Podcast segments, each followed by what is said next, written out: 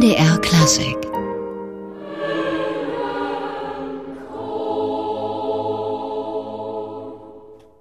Die Stuttgarter Hymnus-Chorknaben zu Beginn dieser Sendung, in der wir schon ein bisschen auf den Bach-Geburtstag übermorgen vorausblicken wollen.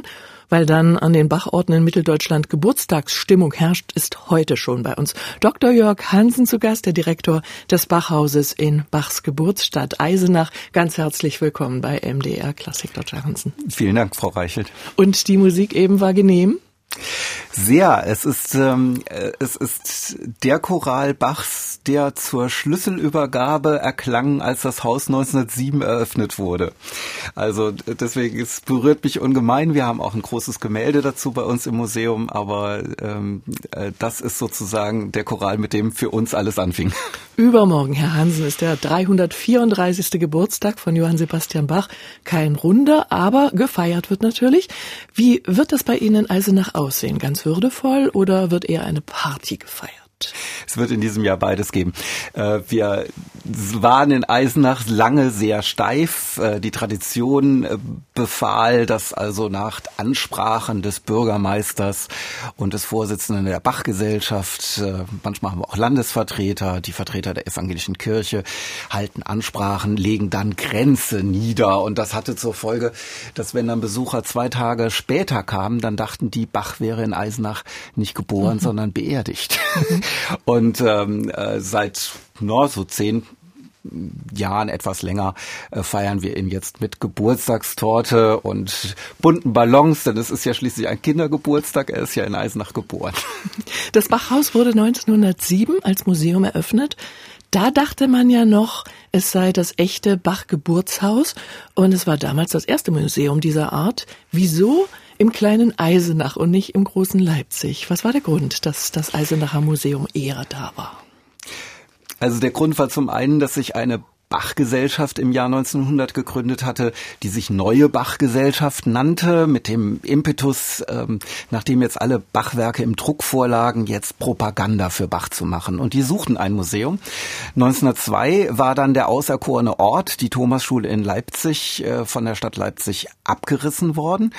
Und dann ging man in die Geburtsstadt Eisenach. Ähm, es war damals das Haus, das nach allen Überlieferungen das Geburtshaus sein sollte. Es ist ein sehr schönes Haus aus äh, der äh, Spätrenaissance 1456 errichtet, das nur deshalb wegen dieses Irrtums, denn Bach wurde in Wirklichkeit in einem Haus 100 Meter weiter geboren, das nicht mehr steht und damals auch schon nicht mehr stand. Ähm, nur wegen dieses Irrtums ist dieses schöne alte Fachwerkhaus erhalten. Und das Haus hat ja eine sehr wechselvolle Geschichte mit Krieg, teilweise Zerstörung und Restaurierung und seit einiger Zeit auch auch Erweiterung. Wie sieht der Zuspruch für Ihr Museum heute aus? Also im letzten Jahr waren es etwas über 50.000 Besucher. Das ist jetzt nicht so viel wie im Vorjahr. 2017 war ja Reformationsjubiläum und äh, äh, da waren es über 73.000 Besucher. Ähm, aber das geht ja hier den anderen Orten in Mitteldeutschland auch ähnlich. Ähm, wir sind ganz zufrieden. Es ist, äh, wir sind eines der beiden großen Musikermuseen neben dem Beethovenhaus in Bonn. Ähm, und ähm, eines der, einer der Gründe, warum das Haus so populär ist, da kann man, kann man auch gar nichts ändern, es sei denn, man ist dumm. Das ist, weil wir ähm, bei der Gründung von den Berliner Gründervätern, Georg Schumann, der Direktor der Singakademie und Josef Joachim, der Gründungsrektor der Hochschule für Musik in Berlin, die haben das Haus vollgestopft quasi mit historischen Musikinstrumenten. Und seit 1973 kam eine schlaue äh, Direktorin auf die Idee, wenn wir schon diese Schätze haben, die führen wir jetzt jede Stunde vor.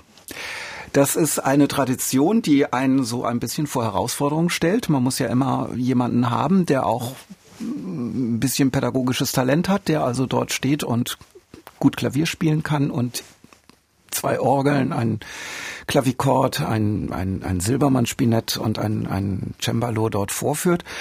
Aber das, äh, da können wir mit dem ganzen Rest des Museums gar nicht mehr dagegenhalten. Wenn die, äh, wenn die Besucher Bachs Musik live erlebt haben, dann ist alles andere äh, nur noch gehen auf Wolken. Die Vorführung dauert eine Stunde und die, dann beginnt schon wieder die nächste Vorführung. Die Vorführung dauert 20 Minuten so. und äh, manchmal, wenn interessierte Besucher da sind, dauert es auch eine halbe Stunde. Also die japanischen Gäste, die am liebsten in einer halben Stunde das ganze Museum sehen wollen, äh, die haben diese Chance bei uns nicht. Die müssen länger bleiben. Und Sie haben sogar ein bisschen Leipzig mit in Eisenach, nämlich eine besondere Tür. Ja, die kamen 1907 ähm, aufgrund des Abrisses der Thomasschule äh, kam die ins Museum. Die hatte der ähm, äh, Sohn des äh, früheren Thomaskantors Bernhard Richter. Der hatte die Thomasschule vor dem Abriss durchforstet, hat dort etwa in einer Türfüllung noch einen Kantatentextdruck Bachs entdeckt, der sonst überhaupt nicht bekannt gewesen wäre. In einer alten Kommode fand er äh, die Schulhefte von Wilhelm Friedemann Bach und er hat die, ähm, die Eingangstür zu Bachs Teil der Thomasschule ähm, dann ähm, genommen und dem Bachhaus, äh, dem ersten Museum für Johann Sebastian Bach, das dann 1907 in Eisenach gegründet wurde, äh, geschenkt. Ja, es ist, äh, es ist, wenn ich dort stehe, also das ist natürlich ein tolles Gefühl. Durch diese Tür ging Bach, seine Schüler, seine Frau, seine, seine Söhne, jeder, der zu Bach wollte, musste durch diese Tür gehen. Ähm, und durch die gehe ich auch mehrfach und gehen alle Besuche. Kommen wir zum musikalischen Teil am Bach-Geburtstag. Den stemmen Sie ja mit Eisenacher Kräften. Wie sieht die musikalische Bachpflege in der Geburtsstadt Bachs aus? Ne, es sind nicht ganz Eisenacher Kräfte. Also es geht traditionell morgens los mit dem ähm, Posaunenchor der Georgenkirche und der Eisenacher Kurrende, das ist der Kinderchor. Ähm, und abends haben wir dann Slicks zu Gast. Ähm, die Thüringer Bachwochen machen ein Konzert in der Taufkirche Bachs in der Georgenkirche. Und dann gibt es noch eine Bachparty bei uns im Haus mit DJ. Ähm, die Bachpflege in Eisenach hat sich in den letzten Jahren etwas belebt. Also zum Standardprogramm gehören natürlich die Thüringer Bachwochen, das Festival um Ostern immer äh, drei Wochen, das jetzt im April wieder beginnt, äh, die natürlich um Bachs Geburtsort nicht herumkommen. Aber seit drei Jahren hat Eisenach ein eigenes Bachfest, immer Ende Oktober, Anfang November, also um den Reformationstag, äh, das überwiegend mit Eisenacher Kräften gestemmt wird. Also da können wir ein, da können wir ziemlich stolz drauf sein. Wir hören jetzt eine Musik, die wir ja eigentlich nach Leipzig datieren.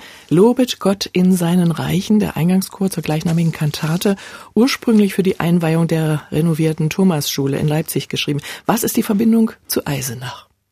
Ja, Bach hat, äh, hat, äh, hat eine frühere Musik genommen, Froher Tag verlangte Stunde. Da wurde die Thomasschule umfassend renoviert und 34 neu eingeweiht. Er hat eine zusätzliche Etage bekommen. Als wir dann renoviert wurden zu unserem 100-jährigen Bestehen 2007, ähm, wurde nicht nur die Kantate aufgeführt, wir haben sie dann auch äh, erstmals ähm, als, äh, als Faximile herausgebracht. Äh, ja, ich freue mich drauf. Lobet Gott in seinen Reichen.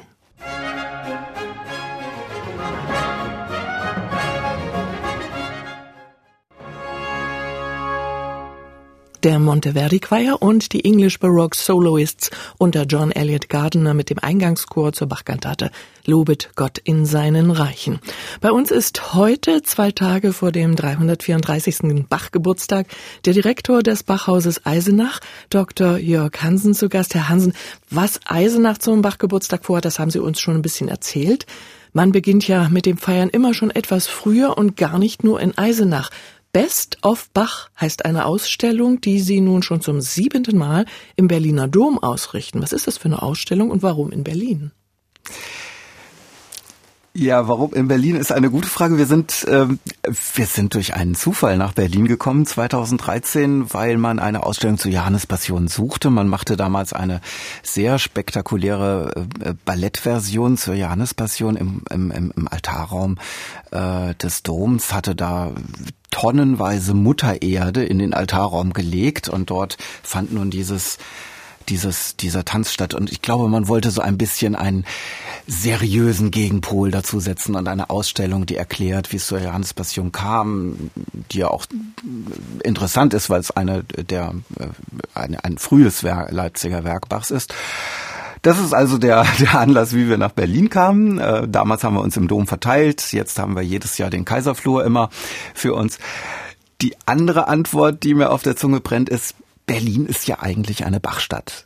Also ähm, Bach hat sie drei oder vielleicht viermal besucht. Ähm, es gibt eine schöne Notiz von Bachs äh, Privatsekretär Elias Bach, der äh, an einen anderen Herrn schrieb, ähm, der sich bei Bach erkundigen wollte. Der schrieb, äh, Bach ist wieder einmal in Berlin.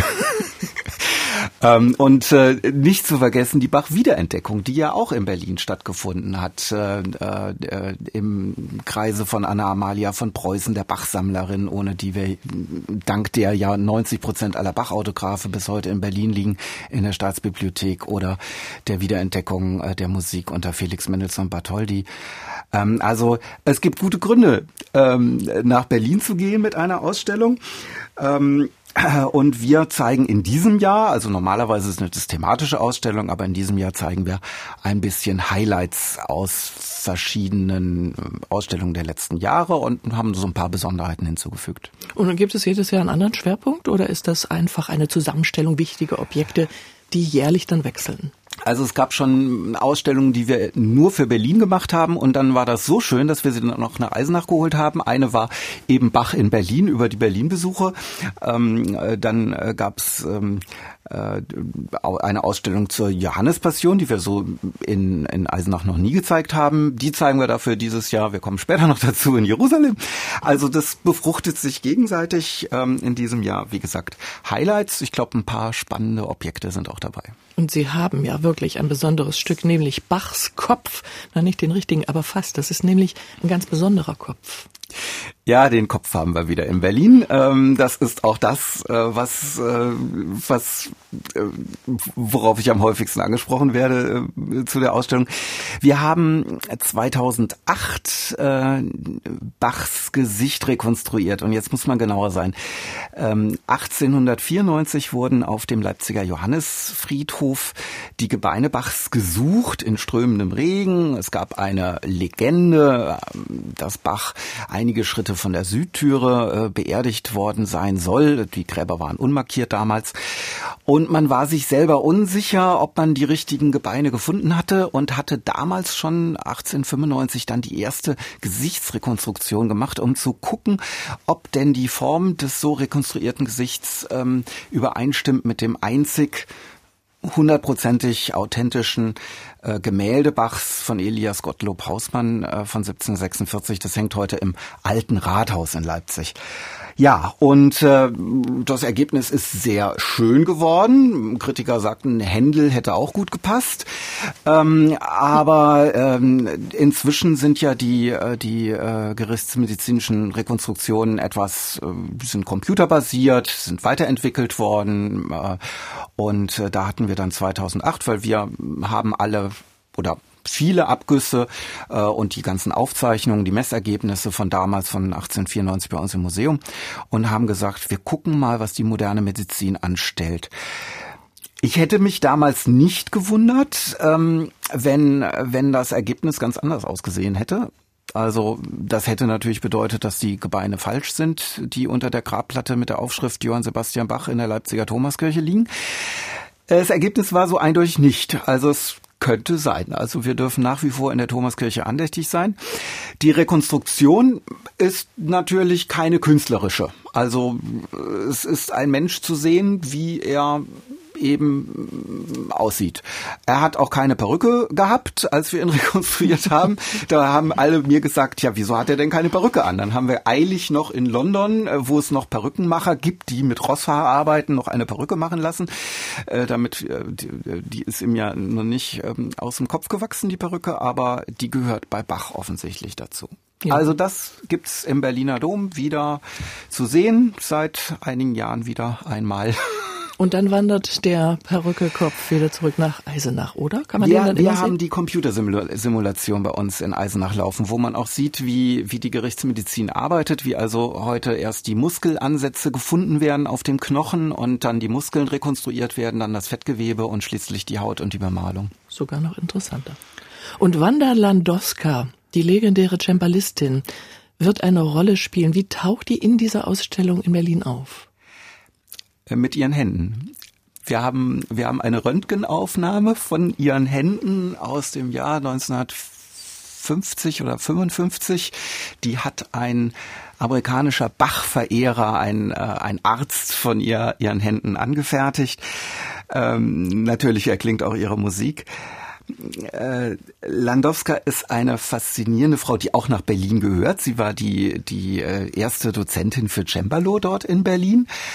Ja, und das, äh, das, das führt, äh, das führt, also, äh, Hören wir sie doch jetzt mal, die große Dame. Ja, ich, ich, will ein Zitat von ihr vielleicht vorher Ach, vorlesen. Ähm, äh, sie war, sie gilt ja als Wiederentdeckerin des Cembalos und musste sich gegen ihre äh, überwiegend männliche Konkurrenz auf dem Klavier, die sie ja pra praktisch brotlos machen soll, wollte, äh, musste sie sich durchsetzen und sie schrieb, man kann Bach schlimmstenfalls auf dem Flügel aber man soll ihn auf dem Clavecin spielen, denn seine Stücke benötigen zahlreiche Register dieses Instrumentes mit ihren Flötentönen, ihren feinen Einschnitten, ihrem großartigen Seitenwerk und geheimnisvollem Geräusch und mit dem ganzen Reichtum an entgegengesetzten Klängen. Hier ist Wanda Landowska mit dem Finalsatz aus Bachs italienischem Konzert.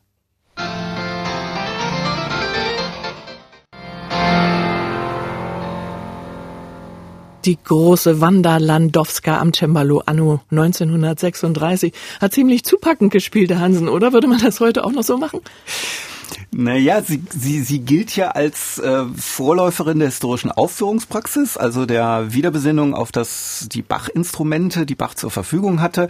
Ähm, äh, äh und die dominiert ja nach wie vor äh, die klassische Musik äh, der, der Barockzeit heute offen in Konzertsälen. Aber die Landowska hatte eine ganz andere Idee. Also sie ist herumgereist, hat sich Cembalos angeguckt und hat sich dann von der Firma Pleyel in Paris ein ideales Cembalo bauen lassen. Ähm, das hatte einen Stahlrahmen, damit die Seiten nicht so schnell verstimmen. Und vor allen Dingen hat sie die Register von den Händen, das ist ja wie bei der Orgel am Cembalo, da sind an den Seiten die Register und mit der linken oder rechten Hand zieht man die dann. Die Register hat sie in die Füße verlegt. Sie hatte also sieben Pedale und wir haben das eben sehr schön gehört. Sie konnte also während des Spiels, ohne abzusetzen, mit den Füßen die Register wechseln. Ihre Idee war nicht ein Instrument nachzubauen, das Bach hatte. Das interessierte sie überhaupt nicht. Sie wollte ein Instrument, wie es sich Bach gewünscht hätte. Also das ist so ein Ansatz, der, äh, der, der mich verblüfft und der eigentlich auch heute noch aktuell ist. Der, und das Tempo war vielleicht auch so, wie es sich Bach ja, gewünscht hat. Man, man hört ja immer wieder, Herr Hansen, finden Sie nicht auch, dass die heute viel Bach viel zu schnell spielen und dass das früher alles langsamer war?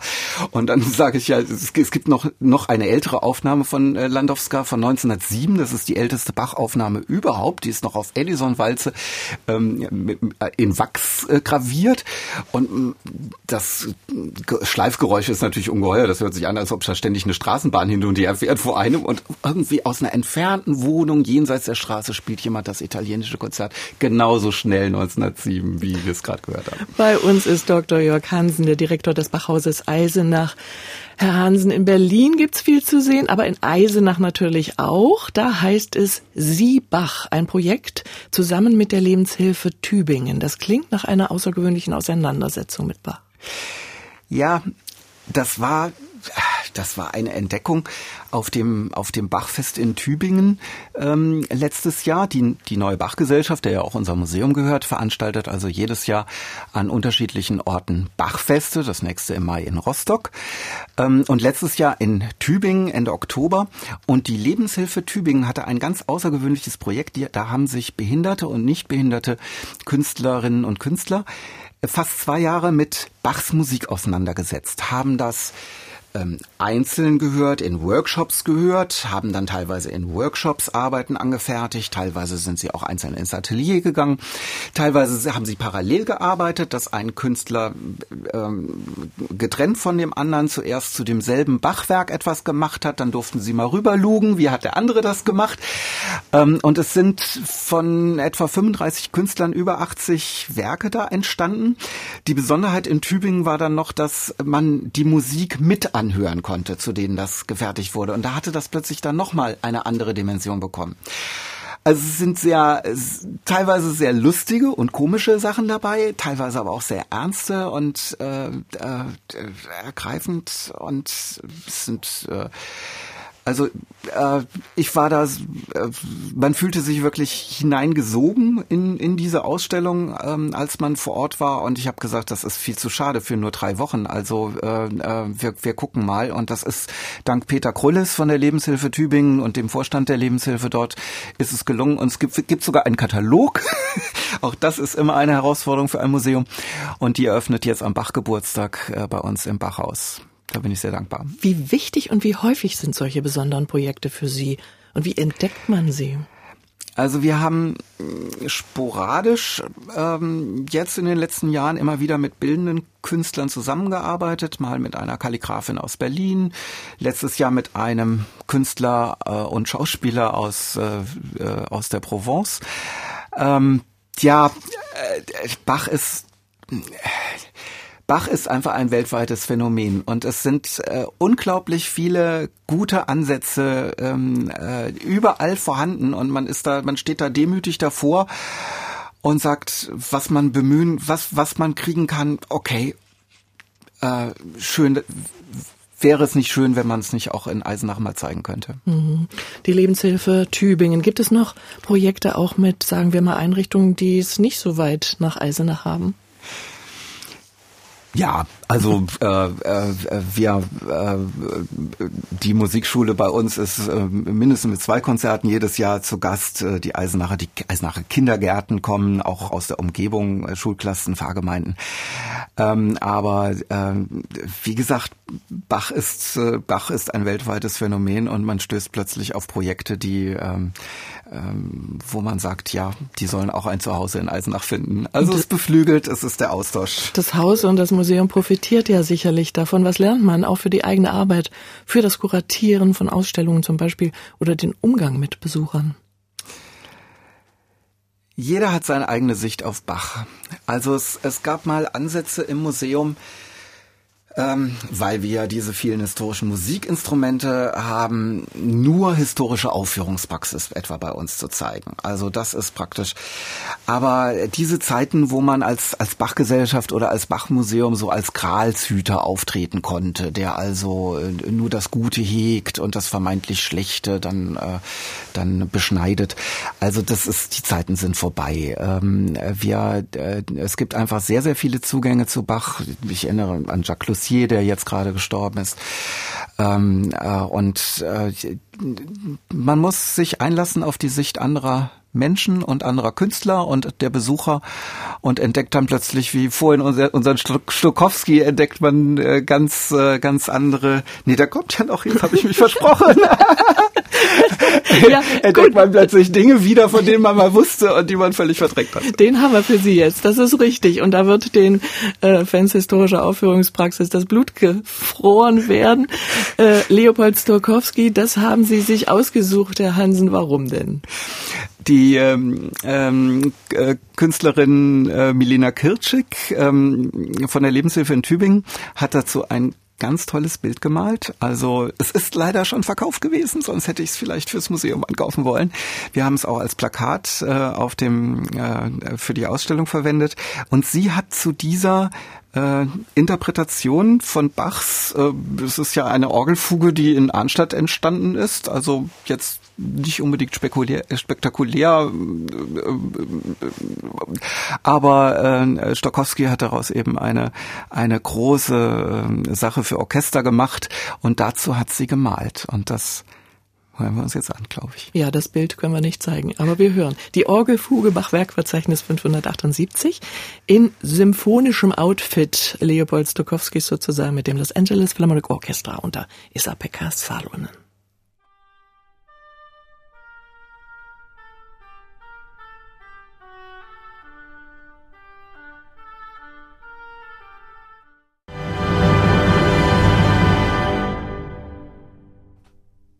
Ein symphonischer Bach in der Lesart Leopold Stokowskis von unserem heutigen Studiogast gewünscht von Dr. Jörg Hansen, dem Direktor des Bachhauses in Eisenach.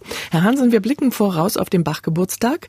Leopold Stokowski ist ein gutes Beispiel, wie Bach in die Welt getragen wurde und wird. Es gibt immer noch Gegenden, wo er seltener anzutreffen ist und es ist zum Ereignis äh, geworden, wenn Bach gespielt wird. Äh, Sie reisen nach dem Bachgeburtstag nach Jerusalem, zum dortigen Bach-Festival. Das geht in seine vierte Saison. Wie geht man dort um mit dieser tief lutherisch geprägten Musik? Oder ist eher das Instrumentale im Vordergrund?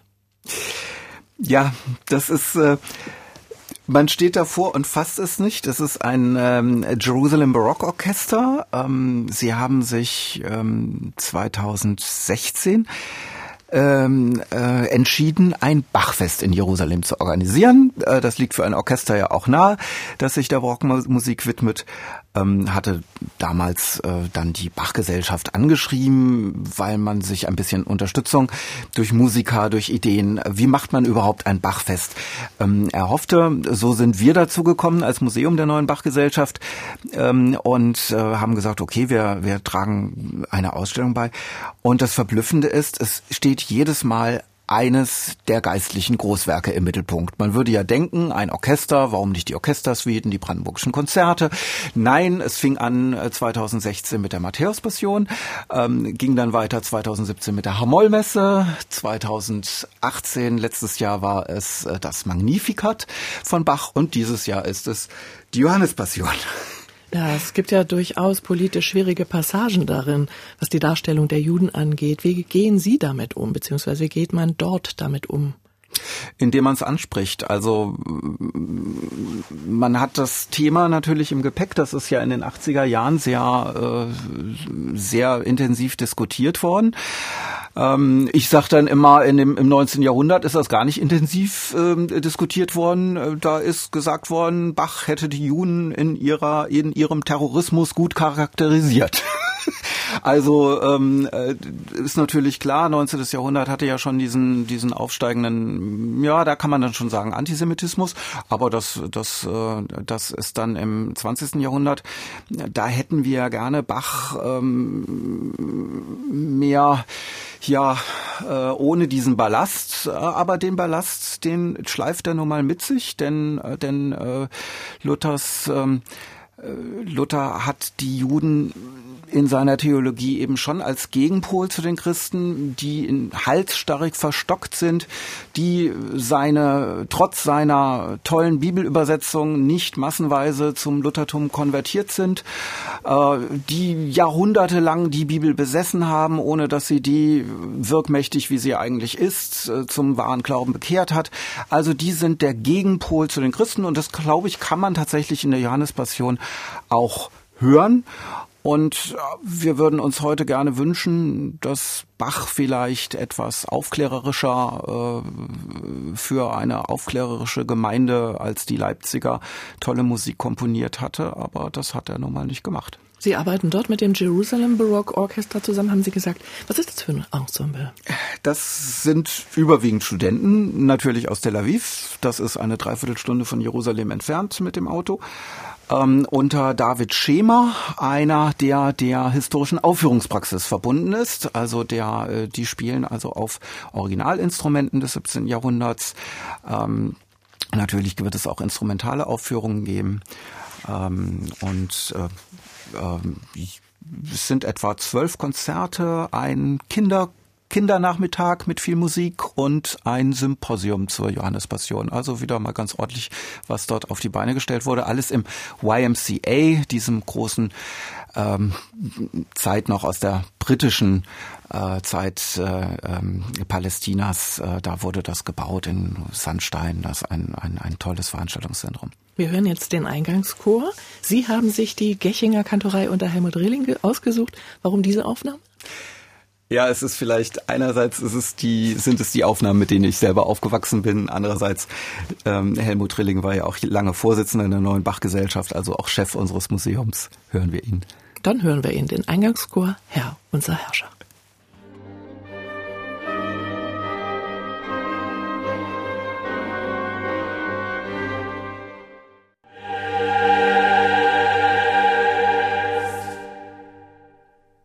Der Eingangschor zur Johannespassion mit der Gechinger Kantorei und dem Bachkollegium Stuttgart unter Helmut Rilling.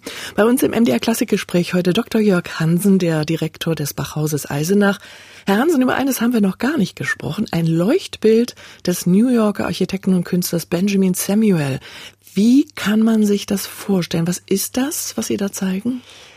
Ja, das ist, das ist ein 1,60 Meter mal 1,20 Meter großes, ja, farbenfrohes Bild, das es aber in sich hat. Äh, es ist in Zeilen sind, sind äh, Farben angeordnet, äh, hinterleuchtet. Ähm, und das führt zurück zu einer Idee, die es schon in der Bachzeit gab ähm, und die seitdem auch viele Leute inspiriert hat, äh, nämlich, dass man Tönen Farben zuordnen kann. Da war, gab es Isaac Newton, der in seinen Optics von 1704 die Idee hatte, dass die sieben Farben des Regenbogens den sieben Tönen der äh, Durtonleiter entsprechen. Ähm, da gab es dann angeregt davon Patre äh, Louis Bertrand Castel in Paris, der jetzt daran ging, ein Farbenklavier oder manche sagen auch Augenorgel zu entwickeln. Äh, das war in den 1720er Jahren. Äh, da hatte also eine Klaviatur, wie bei einer Orgel oder einem Cembalo. Und wenn man darauf spielt, dann öffneten sich Klappen vor Fenstern mit Laternen aus gefärbten Gläsern. Und so sollten also die Eindrücke, die man auf dem Klavier für die Ohren erzeugt, die sollten praktisch für die Augen dort äh, analog ähm, äh, empfunden werden. Er hat sich tief verschuldet mit diesem Projekt, ähm, vor allen Dingen, weil er immer wieder, ähm, er braucht ja auch Farbmischung. Wie ist es bei Akkorden? Sie wollen ja da nicht äh, drei Farben sehen, sondern sie, äh, sie haben ja die Idee, dass das dann irgendwie gemischt sein könnte. Wenn es höher wird, dann muss es heller sein. Also brauche ich auch graduelle Abstimmung. Also der der Castell in Paris 1720 hat das hat das ähm, äh, kam damit äh, ja in Schwierigkeiten. Telemann hat ihn besucht ähm, äh, und darüber ganz begeistert berichtet über die Experimente, unter anderem in einer Zeitschrift, die Bach besaß. Und jetzt hat Herr ähm, äh, Benjamin Samuel Koren äh, diese Idee aufgegriffen und äh, weiterentwickelt. Also es bleibt bei der genauen Zuordnung. Ähm, äh, äh, und ähm, er hat aber Mischfarben ergänzt, hat die Goldberg-Variation in Zeilen angeordnet. Äh, man sieht also jetzt etwa sehr schön, dass dass ähm, äh, Beginn und Ende jeweils in G-Dur stehen. Das sind ganz blaue Säulen, die dann auf dem Leuchtbild erscheinen. Und dass in der Mitte eine Kandenz auf D endet. Da ist also so eine, eine goldene Mittelachse plötzlich. Ähm, also was mich gereizt hat an dem Bild, es führt einfach zu, zu Vorstellungen des Barocks, die ganz viele Leute inspiriert haben. Auch den Stokowski, den wir vorhin gehört haben, der ist vielleicht am bekanntesten noch äh, durch seine Orchesterversion der Toccata und Fuge de Moll von Bach, die Walt Disney an den Anfang des Films Fantasia stellte. Und da hatte Walt Disney schon die Idee, kann man nicht diese Bildumsetzungen von Musik kann man die nicht löslösen von Oper, von Ballett und etwas völlig Abstraktes daraus machen. Und er beginnt also seinen Film Fantasia mit, ähm, mit, ähm, äh, äh mit Bildaufnahmen des Orchesters, die irgendwann verschwimmen und nur noch in einem Farbenmeer übergehen. Und äh, ja, also die Goldberg-Variation hier umgesetzt von Choren auf eine Weise, ähm, äh, die praktisch direkt der Musik von Bachs entsprechen soll. Ähm, und äh, ähm, mitgebracht habe ich Ihnen die 15. Variation, gespielt von Glenn Gold, der wohl berühmtesten Aufnahme der Goldberg-Variation überhaupt von 1955, die alte. Die 15. Variation deswegen, weil Bach da auch schon mit Bild und Ton gespielt hat. Er hat nämlich dort die Mittelstimme genommen, hat sie umgespiegelt an der Mittelachse, also praktisch umgedreht, so muss man sich das vorstellen, hat sie dann ähm, ein etwas zeitlich versetzt. Und dadurch ergibt sich ein völlig verblüffendes Klangbild. Glenn Gold sagte dazu, das ist der ernsthafteste, rigoroseste und schönste Kanon der Goldberg-Variationen, zugleich voller Pein und hocherhebend. Glenn Gold, Variation Nummer 15 aus den Goldberg-Variationen.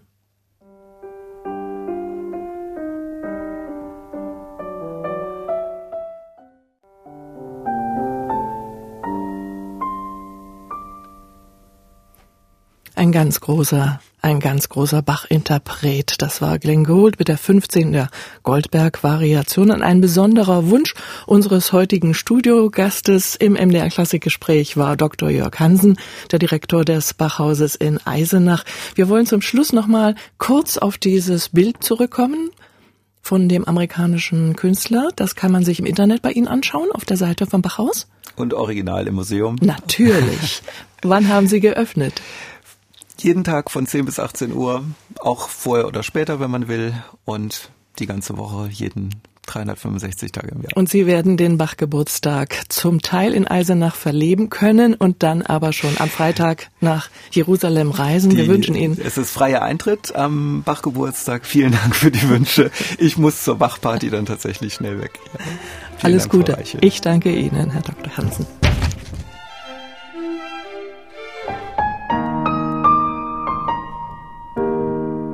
MDR Classic